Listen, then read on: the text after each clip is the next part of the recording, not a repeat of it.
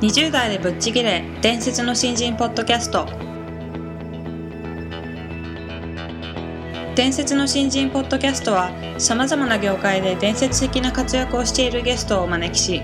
20代の皆さんに向けて優秀な人材と言われるレベルではなく圧倒的に突き抜けた人材になるためのヒントをお伝えしていく番組です本気の20代に火をつける伝説の新人養成プロジェクトがお送りいたします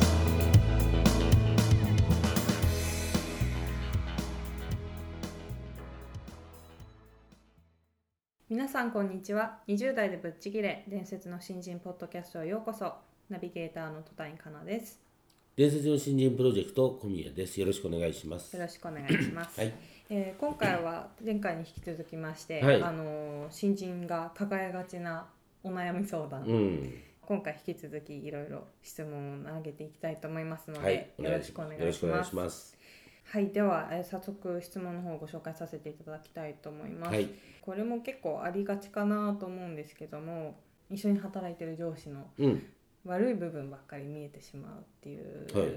のがあるのかなと思っていて、あのこのまんま会社にいても大丈夫なんでしょうかみたいな転職考えてるんですけどっていう意見があったりとかしたんですけど新入社員だよねそうですね、うん、うんはい二つあると思います今の質問で言うとはいあの一つはその上司がなんかいまいちな感じなのかなっていうところとでだから転職っていうはいうん、ゴール設定を今し仕掛けてはるいというはいことの問題があると思うんですけど、そのまず上司がいまいちっていうので言うと、えっと、本当にいまいちかどうかちゃんと話した方がいいと思うよ。案外あのですね話をしてみるといい人っていうああ、りますねのことって多々あるじゃないですか。うんはで特に若い頃ってねあの人のねシャープなところっていうのかなはいにすごいなと思うんですよ。シャープなところ、うんはまあい人ってこうキレとか味とかコクみたいなはい見るじゃないですけど、はそんなんがあるとして、キレに目がいくんですね。あーなるほとっても味がある人とか、どはいすごく地道にコツコツやっていて、はい会社を支えてる人っていうのうんうんのうんやってることっていうのはよく見えないんですよあーなるね。ほどでそういう意味ではあの前回も言ったかもしれません学生っていうのは好きな人と付き合ってればよかったけど、はいやっぱ社会人になったり大人になってくるっていうのはいろんな人とお付き合いをする。はいいうことなので、あんま簡単にはいいまいちって決めないでほしいなと。そうですねうんそれはそう思います、であ全員と話してみて全員がいまいちだったらなんでその会社選んだのっていう話でもあるんだ けど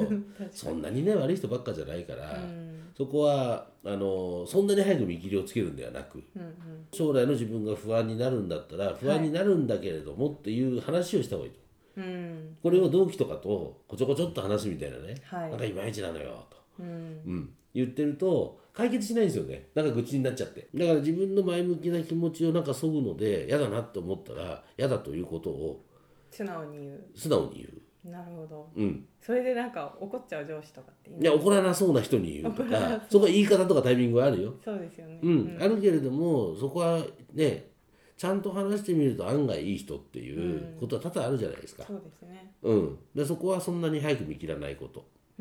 うんうん、もう一つ言うとあの新入社員の方ではい転職っていうキーワードが出てきたので、はいそこを少し話すると、はい辞めて環境を変えて何かが変わるかというとうん実は変わらない、うんうんうんうん、なぜならそこを選んだのもあなただし、まあそうですねううんんでその時見間違えたんですよ とか、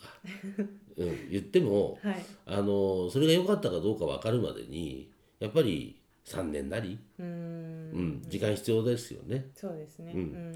なので、えっと、自分に価値がない時に転職をしてもあまりいいことがないです、うんそんなに転職って簡単な話じゃなくてはいはい新卒採用と中途採用の違いっていうのは新卒はある程度やっぱり待ち望んで受け入れてくれてるんですねでも中途採用っていうのはお手並み拝見じゃないですけどそうですよねやっぱ受け入れる側の気持ちが違うっていうのはあるので、そういう意味では今結果を出してここでもうよく頑張ったねって言われる状態はいになってから転職っていうのは考えるものでうんうんう逃げ道に使うものじゃないなと思いまんまあそうですねうんすただ一個だけ言えるのは体に一生をきたしたらただ今の話は全然撤回で、はいうん、やめることも考えた方がいいかもしれないうんそうですねうん、うんなんかそんな風に思うけどねなるほどうん、うん、まあとりあえずは今いる場所で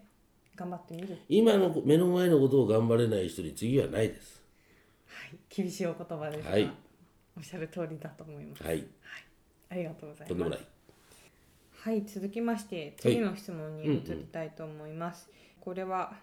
私も未だに悩んでいることなんですうけんど、うんうんこういろいろやりたいことがありつつあのただ仕事の方も頑張りたいっていう思いがあってこうなかなか時間をうまく使えないとうんうんいうか、うんうんうんこれあのライフバワークバランスとかねはい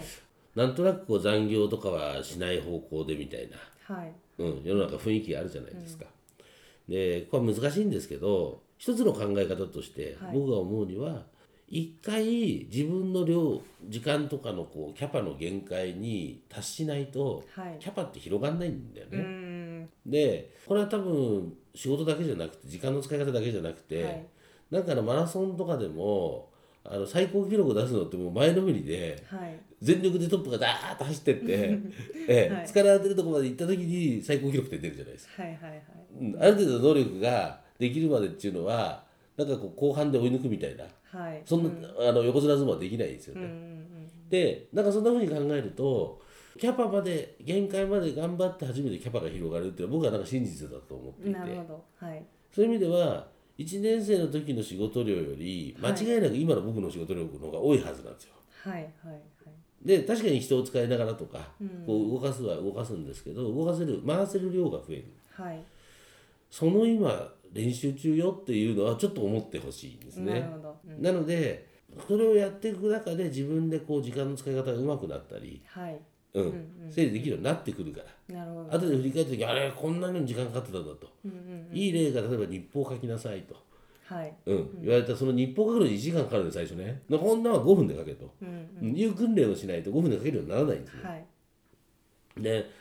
そういう意味ではいろんなものがこうあこうやって作るんだとかいうことをこう学んでる最中なんでね、うんうん一個は少しそのいろんなことをやりたいことができないのはごめんねって謝るあの諦めてねっていう 気持ちはちょっとあります。はいはい、うんまあじゃあおそらくその新人時代っていうのは多少そのやりたいことっていうのは我慢しつつ仕事をとにかく自分のキャパを知るっていう意味でわーっとやってそうする中で時間の使い方がだんだん上手くなるので後々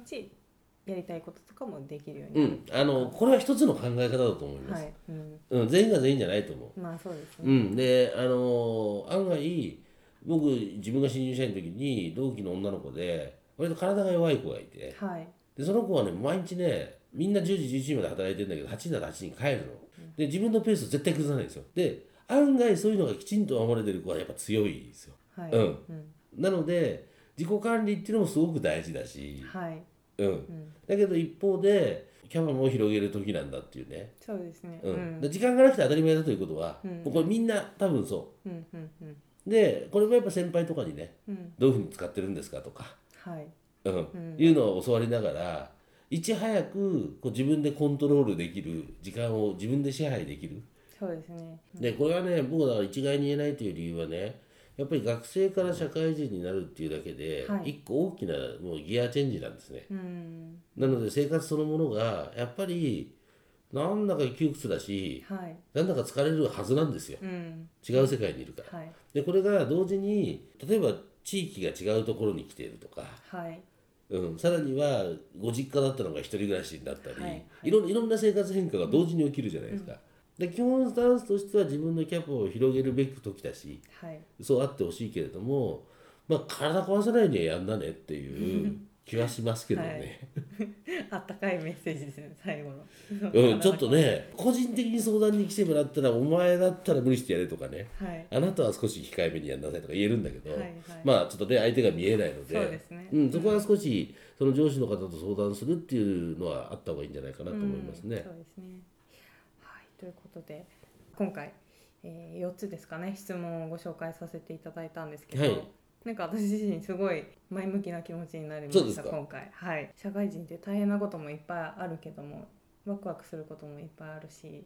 楽しいですよ割と。そうですね、うんうんまあ大変なこともあってなんかもうやだみたいになることもありますけど本当に学生の時とは違う感覚を味わえるんじゃないかなと思いますのでなんかこんな私が言う偉そうに言うのもなんですけども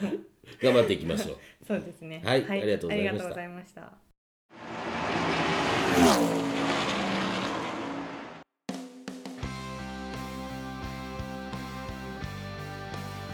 本日のトークはいかがでしたでしょうか伝説の新人養成プロジェクトのホームページおよびに Facebook ページでは新人時代を誰よりも早く駆け抜けるためのヒントや講座情報など日々更新していますのでぜひ一度ご覧ください検索キーワードは伝説の新人ですまた集英社より出版されている伝説の新人20代でチャンスをつかみ突き抜ける人の10の違いでは20代のうちから身につけておくべき習慣について分かりやすく解説しています。ぜひ皆さんも突き抜けるための思考や行動習慣を新人時代の今にこそ自分のものにしていってください。この番組は伝説の新人養成プロジェクトの提供でお送りしました。